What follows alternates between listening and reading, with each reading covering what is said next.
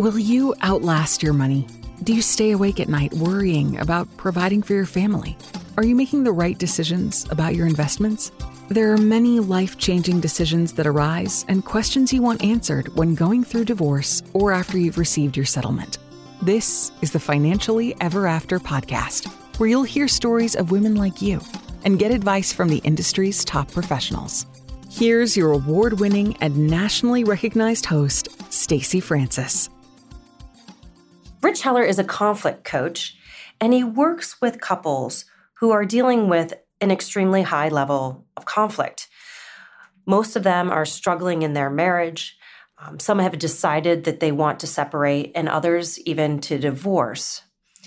And his goal of working with these individuals and couples is to help them minimize the friction between the two of them so that they can maximize the amount of support that they can give to their kids. You see, Rich is no stranger to conflict. He grew up in New York City and is a child of divorce. And in his words, shared that growing up in his house was like growing up in Armageddon. It took him many, many years to recover. And he suffered a lot of negative emotional and mental damage, even turning to drugs and having suicidal thoughts. And it was this trauma that drives him to do the work that he does every day.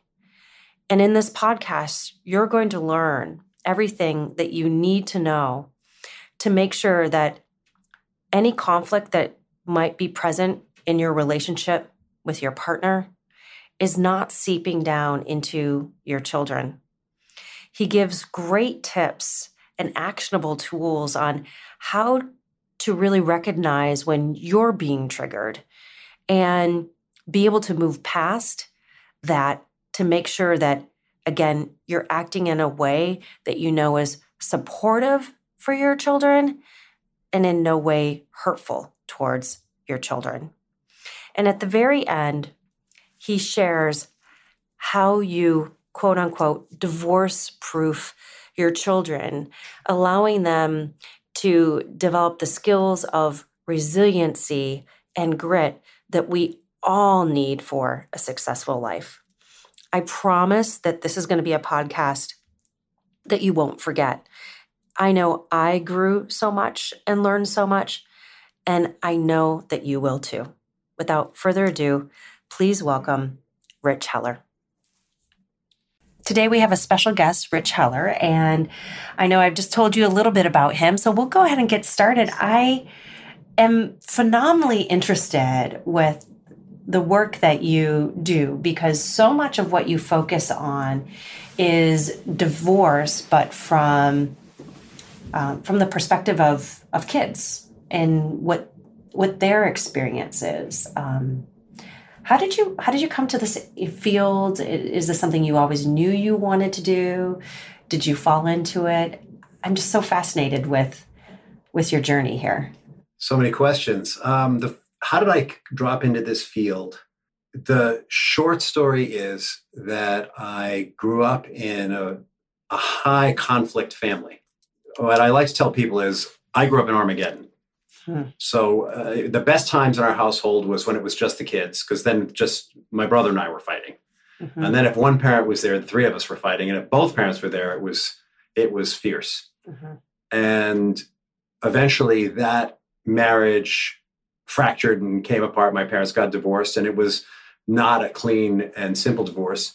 Long story short, though, the impact on my brother and I was pretty intense. And you know, as children, we had no idea what normal was. This is this was our normal.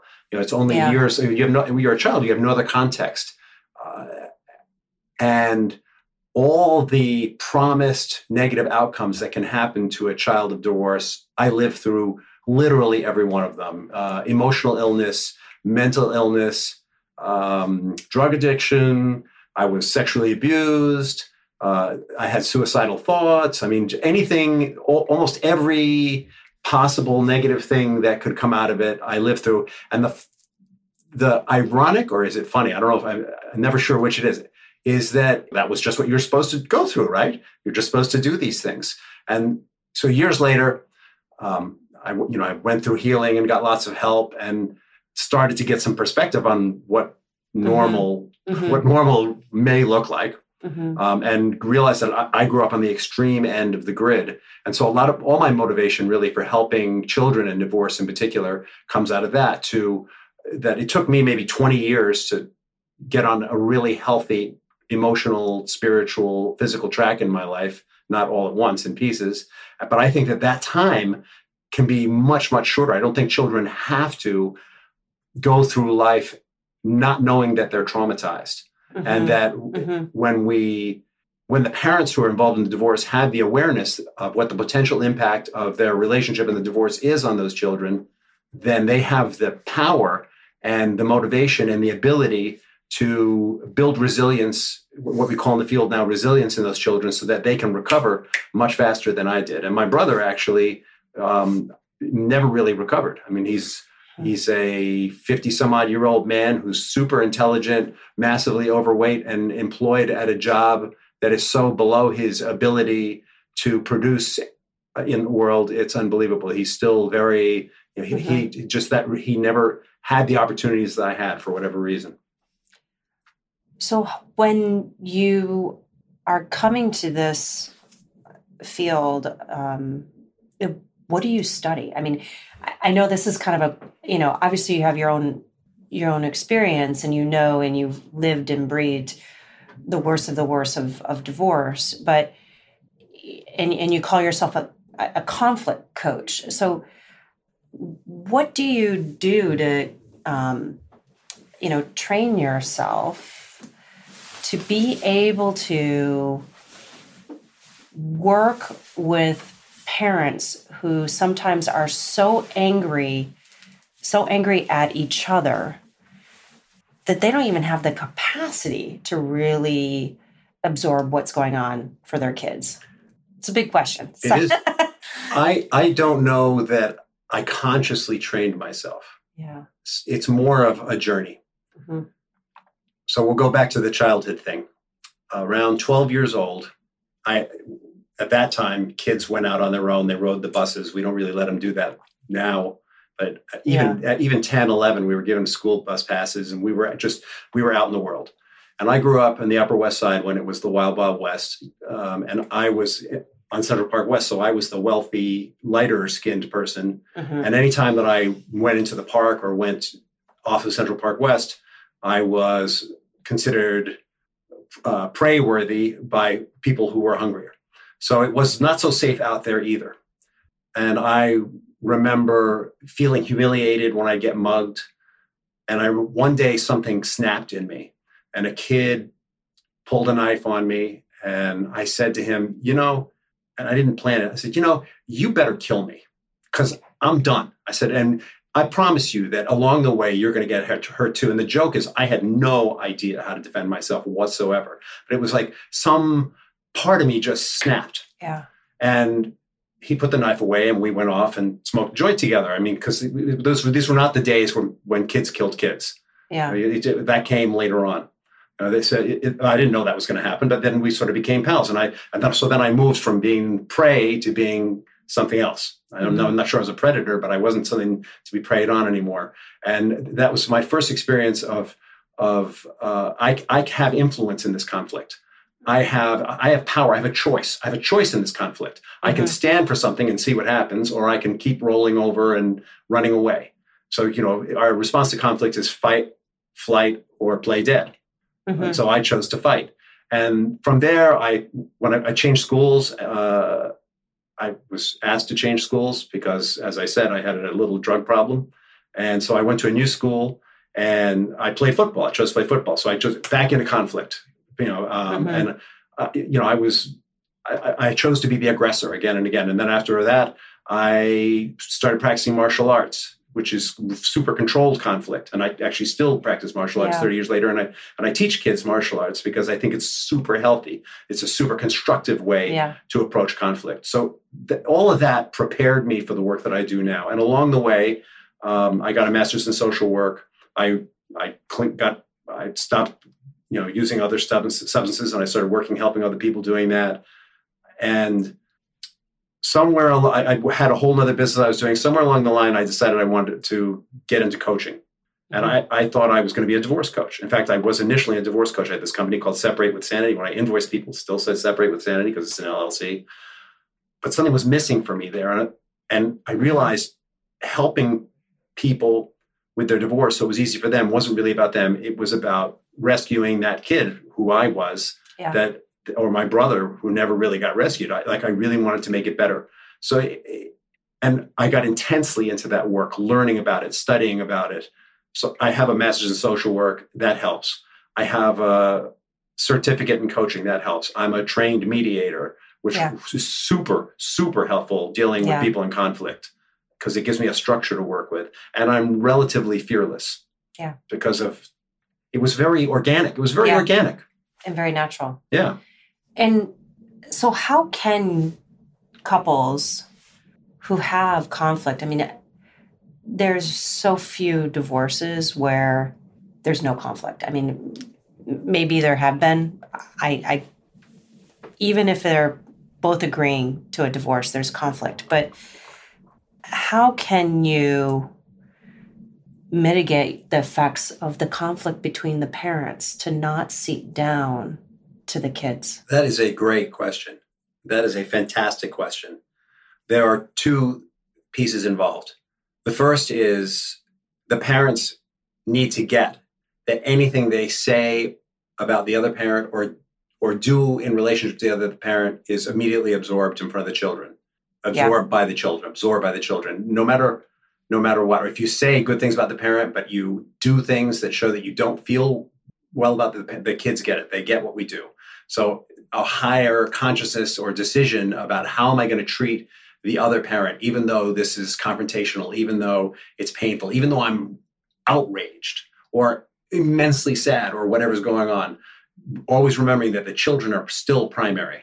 Yeah. is vital. That's the first piece and the second piece is to get that the reason why they're getting divorced is that they have developed an unhealthy, we call it in the trade, dynamic, mm-hmm. which means that uh, it's like a patois, a way of talking to each other that's very negative. And yeah. it's it starts with you left the cap off the toothpaste, and then you know the other person says, so what and then it, one thing builds on the other and even though it's sort of like both people can see they're ha- about to have a head-on collision but they've done it so many times they just can't they can't stop they it. just well it's not they can't is they don't know how they've mm-hmm. been doing it for so long that dynamic has been present for so long so getting help identifying that dynamic is the next step yeah and that could be with um, it could be with a counselor or a therapist or a rabbi or Uh, but my personal opinion is what works best is someone who's trained in mediation because mediate, mediators are trained to help people see the dynamic without directing them. Yeah. And so the and some of the other modalities that I just represented may have a direction they think that the relationship should could, should go. The mediator is just going to help them identify the dynamic and decide what they want to do with that. If they want to keep having that dynamic, they get to keep having it, but at least they know mm-hmm. that they're having it. They know that they can stop if they want to now that they've identified it. And going to a mediator, is that then, you know, only once you decide you're getting a divorce? Or, you know, can you go to certain mediators because you don't know whether or not the marriage can be saved and you want to see what that would look like? Another terrific question. Yes, everybody when they hear mediator thinks divorce. Don't they? I mean, like mediator, Rich, that, that's the first I was like, well, then it's just going one direction. I mean, can you use a mediator in a way to, to mediate through and create that better dynamic? So you can use mediators if they're in a family business. If there are two brothers running the business and the family's becoming more predominant in the business, you can have a mediator come in and help them separate the family from the business. So why wouldn't you be able to use it for something else. So the new a newer branch of mediation is marital mediation, where couples come to a mediator because they're not sure what they want to do. Yeah. And they sit down with them and they figure it out. And they might want to get divorced, they might want to yeah. get separated, they might want to stay together. But what they what they do in the process that's most important is they identify what kind of relationship they want to have and what's primary in that relationship. And they do it without compromising on their values or principles. In mediation, in some forms of mediation, being true to your principles and your values is primary. Mm-hmm. You can compromise on am I going to have the kids Monday or Wednesday? Or you can compromise on are we going to sleep in the same house in separate rooms or are we going to sleep together? You can compromise on those things. But if if you start compromising your core values, everything goes out the window. And a lot of people who come to me in marital mediation complain that they went to some form of counseling and felt they were compromising their values, that, that, that the value and principle part was skipped over, and that they s- started negotiating things in the physical mm-hmm. uh, in the sort of in the material realm without really talking about that first. Yeah, that gut check and does this feel right? Do I feel comfortable? It's interesting. I've never, I have never ever heard of marital mediation, and it's unbelievably powerful. Um, and the short story in marital mediation, you can come out of it if what comes out of it is that you want to be separated or divorced, you can actually hammer out the terms of your separation and divorce in that marital mediation. Yeah. And depending on who the mediator is, they'll either write the document or bring in a professional to write the document. So it's not like you not like you go to marital mediation and oh my god we failed we're getting divorced we have to go to another mediator yeah. to get our divorce done you can actually take what comes out of that process the work that either, you've done either to stay together or be separated or be divorced it's the it's the same process yeah but mo- everyone who's come to me for marital mediation so far, they usually have an intention that they, I guessing, have an intention they want to be together because they're not divorced yet. Mm-hmm. And so many questions that I know we have when people come and consult with us, they're not 100% sure. And they need something to help them get closer to what they should be doing. And that's something where I think is really powerful that not a lot of people think about. I mean, couples counseling, some people will think about too, but you're right that sometimes people will walk out of couples counseling feeling like they've just been put in a box and it's not really representative who they are and really what they they want. I, I'm I can't really speak to couples counseling the people who come to me usually have failed in couples counseling and so my point of view is slightly skewed by the fact that everyone who comes to me has has had a bad couples counseling experience but i'm sure the people who aren't coming to me are having a good couples counseling experience yeah. so i just want to i want to make it clear yeah. I'm, I, am that i'm speaking at it from the experience of the people who come to me yeah. and it, that's probably a great modality and very effective for some people and what is the difference between couples counseling and marriage mediation just kind of like the quick quick and, and dirty because I know there are people, uh, you know, listening to the podcast who have, you know, most of us have heard to couples counseling. My husband and I have gone to couples counseling, um, but not really heard as much about mar- marital mediation. So, what's the difference between the two? So, mediation is more of a coaching modality, and counseling is more of a therapeutic modality. And so, the core distinction between coaching and therapy, and not completely true because there's huge overlap between yeah, them. Yeah. But but the, the key distinction is that in a therapeutic environment, we're going to talk more about what I was talking about. Uh, oh, I grew up in this kind of family, and my mom said this kind of thing, and I felt like that. And so as a result, I react a certain way. And there's going to be a lot more analysis of the past and why do I do the, and so on. That's what I'm bringing to our marriage. And I see that now and now. So every time you say that to me, I see that I'm really talking to my mother and not you and yeah. it's going to be more like that. Yeah. Um, in a coaching modality it's more focused on all right so what kind of relationship do we want to have? How are we going to get there? And how can we separate the things that are in the material from the emotional so they're not getting all mixed up? And in that process if it comes up that there's some deep therapeutic need oh i just realized that my father was schizophrenic and i really need some help with that they would go outside for that help. It would not happen in the mediation process. Okay. So if you if or if it comes up that somebody is an alcoholic, yep. Um, they would go and get help for that. So you don't treat alcoholism in mediation mode. Um, in couples counseling, you might talk, you might have some treatment for that, but you, it's their very their modalities are two, are very different. Yeah. So one of the things that we talked about was trying to mitigate the effects of negative conflict by you know really talking about changing that relationship dynamic and you also talked about the importance of being so conscious and present about what you're saying about your partner and not only saying but how you're acting and how you're feeling and how you're feeling and and how that kind even of more important seeps out. And so I have two questions. What do you do when you catch yourself? Because I've caught myself. So I love my husband, but there are times when I want to strangle him. And um, good example. I went to bed early on Sunday night because I was absolutely exhausted. And I said, Michael, can you please make sure that you braid Samantha's hair? Because she's been snowboarding all day. And if we could brush it now, then in the morning it won't have snarls. Woke up the next morning, he forgot to braid her hair.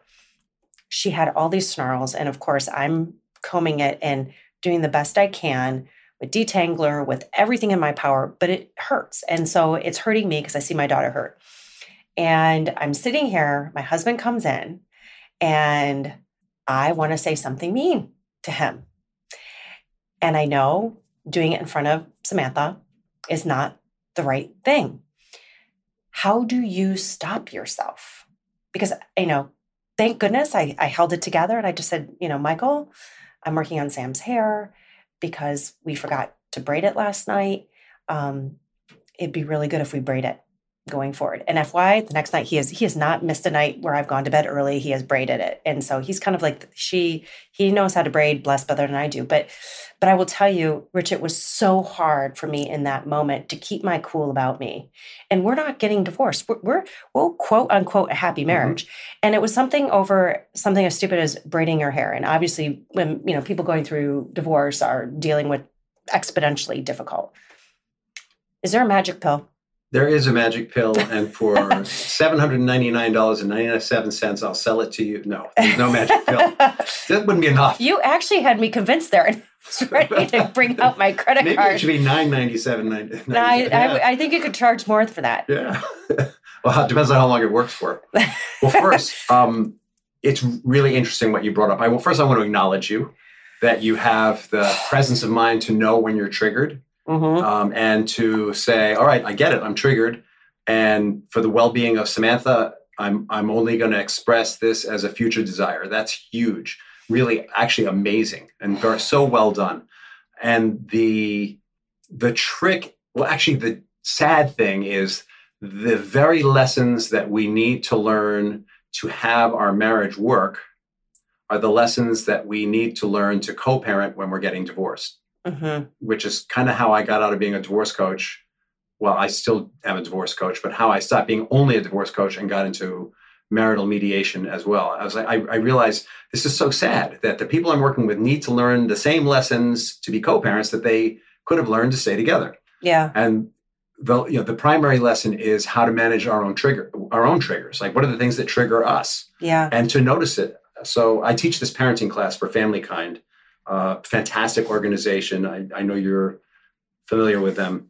And just so everybody listening, um, I'm going to put in show notes Family Kind and also um, a link to their website. And they have again great parent, you know, parenting classes and support. It's it is the answer to many people's needs. Yeah. So I teach this parenting class for Parenting Kind four times a year, and they have uh, this piece that they do on what they call an amygdala hijack. It's a mm-hmm. great term. So you were experiencing an amygdala hijack, and what your response was, no, I am not going to be hijacked. And for those of you who aren't aware, the amygdala is the part of our brain that's all survival oriented, and it's always chattering to us. It's chattering to us about the future. Oh my God, I'm going to go for this interview with Stacy Francis. I better not make any mistakes because I respect her so highly. Or it's always looking backwards. Oh my God, I did that interview and I screwed it up so badly. I can't believe that. And then it's worrying about the outcomes. Yeah and this, its its job is to make sure that we're safe. So is this like the flight or flight? There's a line coming. Right. It's the part of you that when you walk out, uh, uh, when you get off Central Park West, you're yeah. looking to see who's going to mug you. Or when you're walking yeah. into the house, you know, and you, and you live in Armageddon, oh my God, where's the bomb going to come from today? Is that part of you always watching? The problem is that uh, it's it's active at times when we don't want it to be like like something like Samantha's yeah. hair. That's important, but that's not am I going to get stabbed or is there going to yeah. be a bomb dropped? You know, yeah. it, it's so uh, in order to manage our amygdala, which is useful and important, but sometimes gets out of control. What's recommended is that we have mindfulness practices or prayer or meditation. So, mindfulness practices, prayer, and meditation, studies have shown all light up another part of our brain, Mhm. which is not our amygdala. It's the part of our brain that thinks, uh, that that thinks things through and manages. And so, what you just described was a perfect example of that. You, your amygdala was tri- you know, was hijacked or triggered, but another part of your brain said, "No, no, no, wait a minute. I have there's another value that's more. This is not dangerous, there, and there's and I don't want to become dangerous to Samantha. And so, even though I'm having this very intense feeling, I'm going to be careful about how I express this. And that's that is the the magic pill or the silver bullet is one of those one or all of those three practices. So it's, you know, sounding like when you feel yourself being triggered, that you go to these places of taking a breath, trying to meditate, you know, trying to bring yourself back to be able to deal with it um, in a in a, a way that you would look back and be proud. Yeah. So let me clarify because I've probably talked about this so many times. I'm I'm speaking from my own context, which is has a lot of assumptions in it. So the mindfulness meditation and prayer practices are things we do on a regular basis that shrink the amygdala and help us to deal with those triggers when they come up. To overcome it. when the triggers come up, we might take a breath or we might start uh, doing what's called self talk, which Yep, is yep. here I am, here I am combing Samantha's hair. Wow, I really love Samantha and I really love Michael. And even though I'm feeling really triggered right now, I'm going to focus on the fact that I really love Samantha and I really, you know, and you talk Yeah, yourself through yeah. it. And so, what can I say that's appropriate here? And Samantha Yeah. knows what you're feeling. By the way, I mean, she, you know, she, eh, eh, and that's okay because the example you gave her is even when I'm angry, disappointed, upset, I know what's important here. hmm This is really, really, really powerful. Um, so, knowing that mindful practices, that med- you know, meditation, that prayer outside of those events are going to give you the skills. It's going to allow you to to better deal with that time. And it's interesting the breathing and the self talk.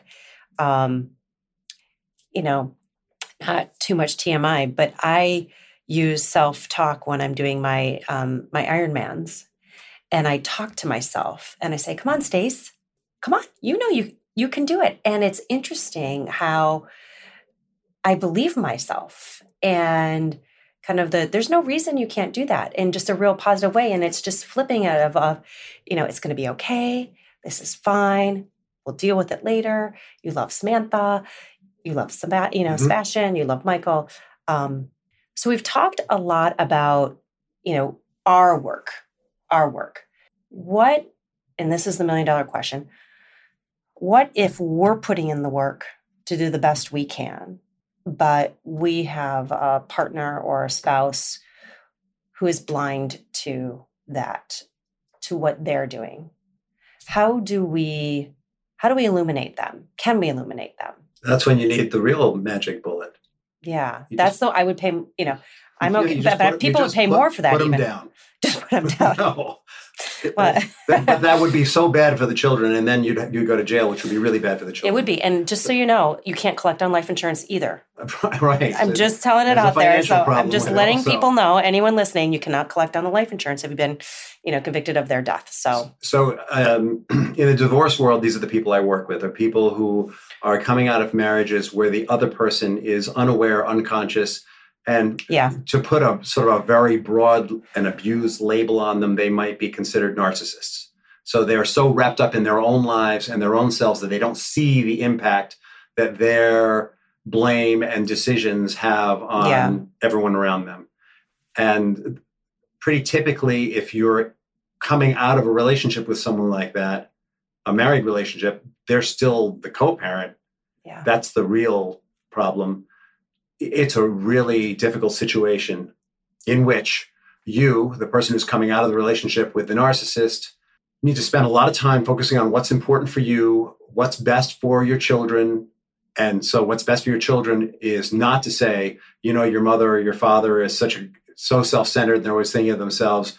Actually, the best move is still to say things, is always to focus on their strengths because the, our children are internalizing the best and the worst of both parents. And so if we focus on the worst of the other parent, then that's what the children are focusing on. That's what they're internalizing. If we focus on what's best in the other parent, they're internalizing that.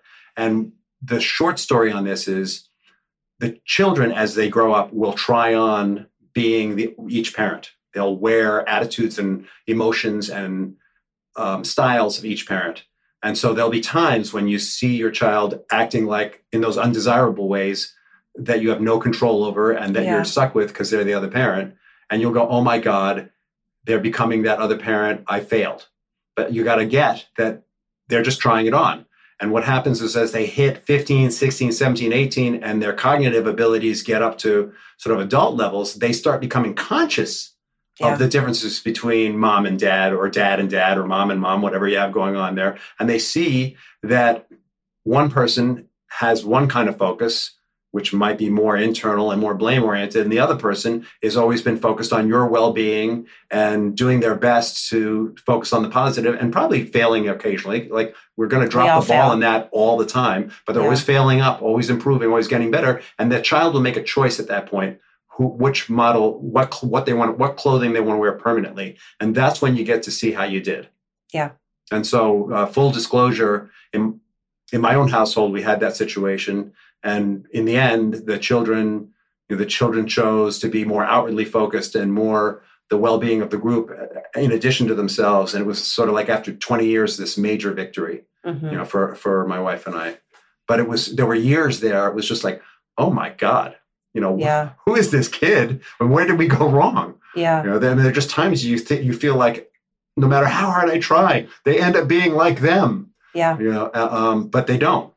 They don't. And it's interesting. I will share my parents um, had a lot of conflict. They stayed married until my mom passed away. But I just realized something as you were speaking that I tried each one of them on as far as their who they were. And I remember behaving like my father, and he was very, very um, negative towards my mom, making fun of her. And I remember in my early teenage years, that that that was me. And i grew up enough to realize this isn't right.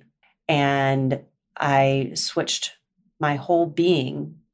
And now i am just like my mom was. And you know i will say this not in a boastful way but just she she always had glass full happiness trying her best. Um, i love what you say rich of failing up you know, knowing that we're not perfect, but just really trying to to fail up. One of the challenges that individuals I I know going through this process have with that person who that spouse or partner that has no clue that's focused on themselves is how they deal with when that spouse is talking that partner is talking about them negatively in front of their children of how do you stand up for yourself without putting down your ex? That's such a tricky tricky piece because you can be you know doing everything right watching what you're saying but then they go to her house on the weekends or his house on the weekends and um, they're coming back saying you know dad told us that you drink or dad told us that you know whatever that you're not good with details. Um what can we do to not allow ourselves to be triggered? Of course all those things you said but if you start to see this you know negativity you know seeping into your children about you. That's the 10 million dollar question. Yeah. you your checkbook? I know. I, mean i'm ready. Yeah. 10 million dollars. I'll give you the answer. Um, because it's, it is really difficult. Because so, proportion of me would be like you know do you stand up to them? Do you just try and step back? Like that happens in marriages too. Yeah I mean, right. it happens it in marriages too. I mean, so when it a does. marriage is deteriorating all yeah. that's going on. Yeah. And so um, that's true. It's not just when our children come to us and start reflecting back criticisms that the other parent has whether we're living together or living apart the safest path is to just practice active listening. So in mediation, we call it looping. Yes. In psychology, yeah. they call it uh, reflecting back.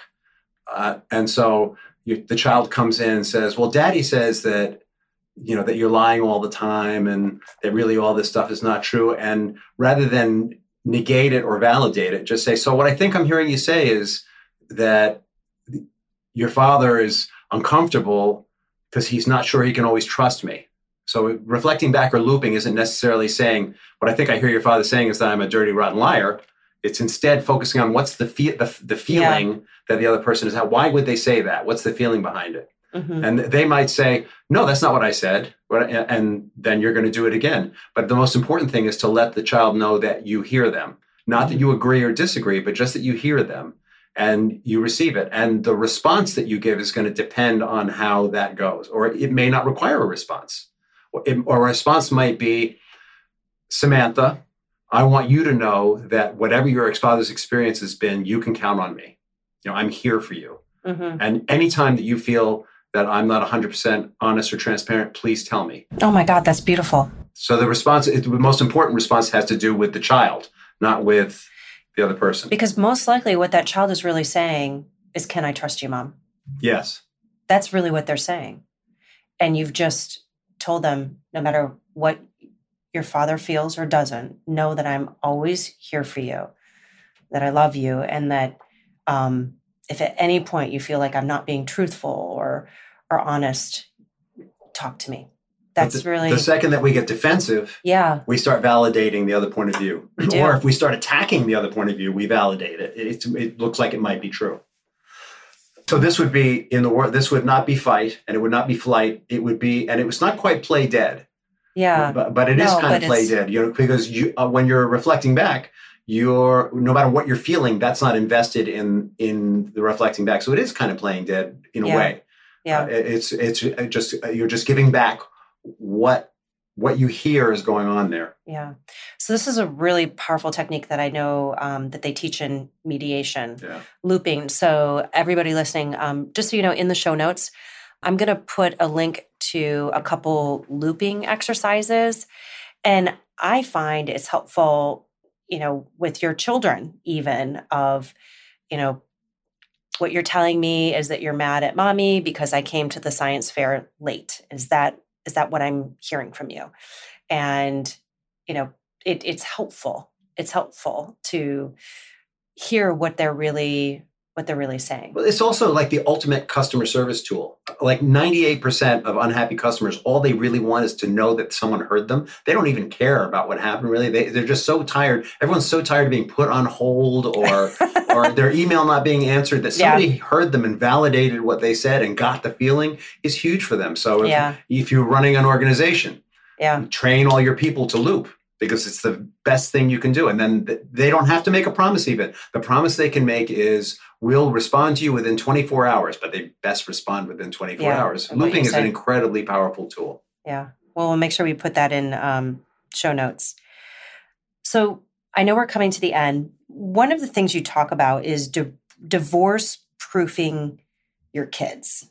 I'd love to hear more about that. Is there such a thing as divorce proofing and yeah, well, so I put it in quotation marks. Exactly, I know. That's why, and and I know that on the podcast you guys can't hear me, but it, I have the little quotation marks because it's kind of like divorce proofing is kind of like Teflon. You know, yeah. Teflon wears out after a while, and so what what we mean by divorce proofing your kids, I'm in the middle of this workshop called divorce proofing your kids right now, and what we mean by that is allowing your kids to vocalize what's going on for them, okay. helping your kids to mourn the loss of the family relationship as it was. Not that it mm-hmm. won't continue, not that yeah. it won't go on, but part of the transformation. In order to move to something new, you have to be willing to let go of what it was. Helping your kids to tell their story, helping your kids to get to gratitude of some kind for where they are, what they have, even if they're having other feelings. Mm-hmm. And out of gratitude, we can start to create something new. And divorce proofing, it, it, the idea of divorce proofing is about building resilience in our children, resilience being this quality of bouncing back. And resilience is based in knowledge of self, knowledge of core values and principles, um, knowledge of our feelings, and practices that build our character, that build who we are, mm-hmm. and that become vehicles for expression. So the difference between my brother and I is that I went to a school that had a focus on super high creativity. So we did woodwork and we did painting mm-hmm. and we did knitting. I knit socks, and it, which seemed kind impressive. of ass backwards to me as a child. Yeah. But you know, when I look back on it, uh, creativity is a super high value for me as a result of that. Yeah. And creativity is where all of those feelings we find expression. Creativity is where we start moving to the future.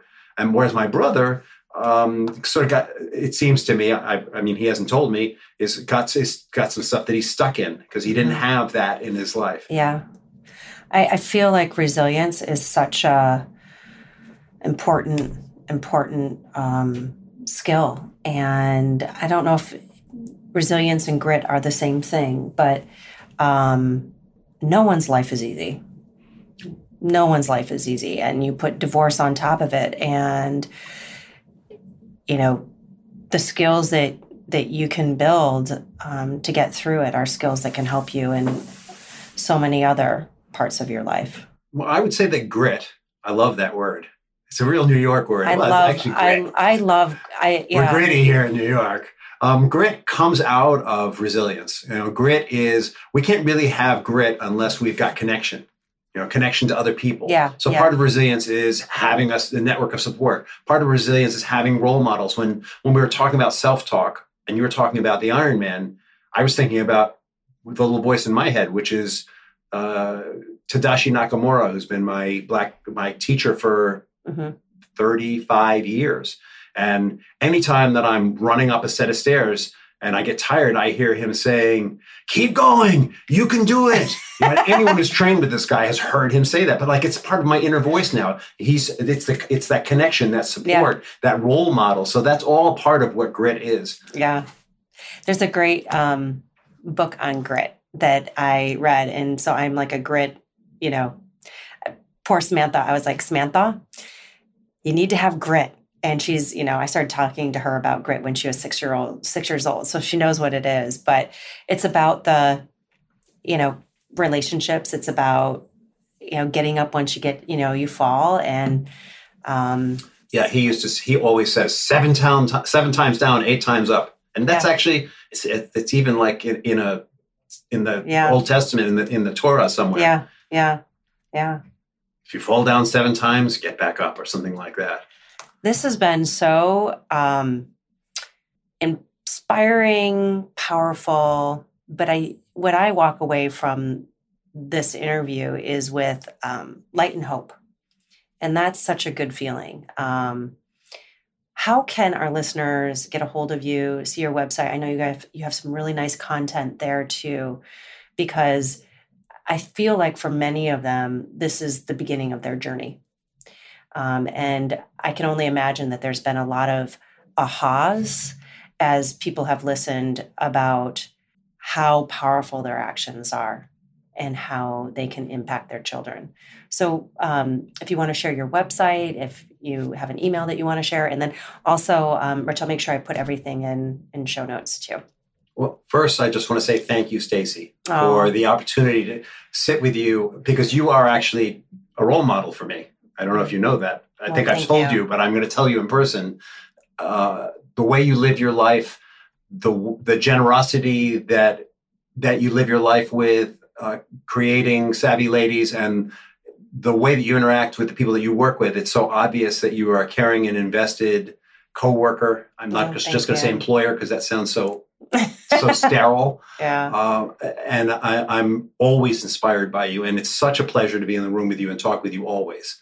Okay. And so uh, my information is my website is richinrelationship.com, uh, R I C H I N R E L A T I O N S H I P.com. And my email is rich at richinrelationship.com. Great. So we will make sure that we have that on our um, website. And also for those of you listening, if you go to the website, Rich has ongoing programs um, that he offers specifically for individuals going through the divorce process who um, want to help their children and tackle some of these really important um, but sometimes tough issues. And thank you so much for being here. Yeah, this year's dream is that I'm going to have at least two three to four hour workshops uh, related to letting go of the old relationship and another one on resiliency that would be maybe a Friday evening kind of thing here yeah. in New York City. And then culminating in, I want to do a two day retreat of Love the it. workshop I'm doing now. The workshop I'm doing now is virtual. I want to continue to offer the virtual workshop because that has value, but I think it would be we could go so much deeper in person, like in a beautiful setting with yeah. good food. And if anyone's interested, I hope they'll contact me and and we'll get that going. That's great. Well, thank you so much. Thank you. And thank you for tuning into Financially Ever After. In just a few minutes, I'll go over the main takeaways from today's episode. But before I do that, I want to tell you about a couple resources that I know would be helpful for you. Our firm, Francis Financial, is to help women going through and after divorce. In fact, 70% of our clients are just like you. And the reason why we focus on this time in your life is because we know that the decisions you make today will impact not only you, but your family for the rest of your life as well. For many of our clients, this is a lump sum that needs to support them. Often there's not additional large sums coming in in the future. So making the right decisions is more important and key than ever. And that's what we're here to do to give you absolute comfort and certainty that the decisions you're making are the right ones for you and for your family. I know today I could have talked for so much longer, and our podcast was much longer than it typically is. But I didn't want to cut anything out because so much of this is so powerful. And Rich told us about essentially how we ourselves can take agency over our actions and our behaviors and what we say. But he also explained the harder part of what can we do if our spouse is not interested in how their actions how they're affecting the kids what can we do to you know protect our kids but at the same time allow them to develop their own resiliency which we all know we need to be able to have especially living in these days please do check the notes that I shared, uh, those show notes, particularly about looping, which is such a powerful skill to make sure that your children and your ex partner understand that you're listening to them, that you're hearing them, and make sure that you also check the show notes for information about Family Kind. They offer great resources to help families going through separation and divorce as well as Rich Heller's website itself, where he offers programs and ongoing live classes online and looking like to be soon in person. Thank you for investing in yourself, for putting in the time to listen to Financially Ever After. And thank you for your ongoing support and the kind comments that everybody has shared and left on the website. Stacy Francis tuning out of Financially Ever After.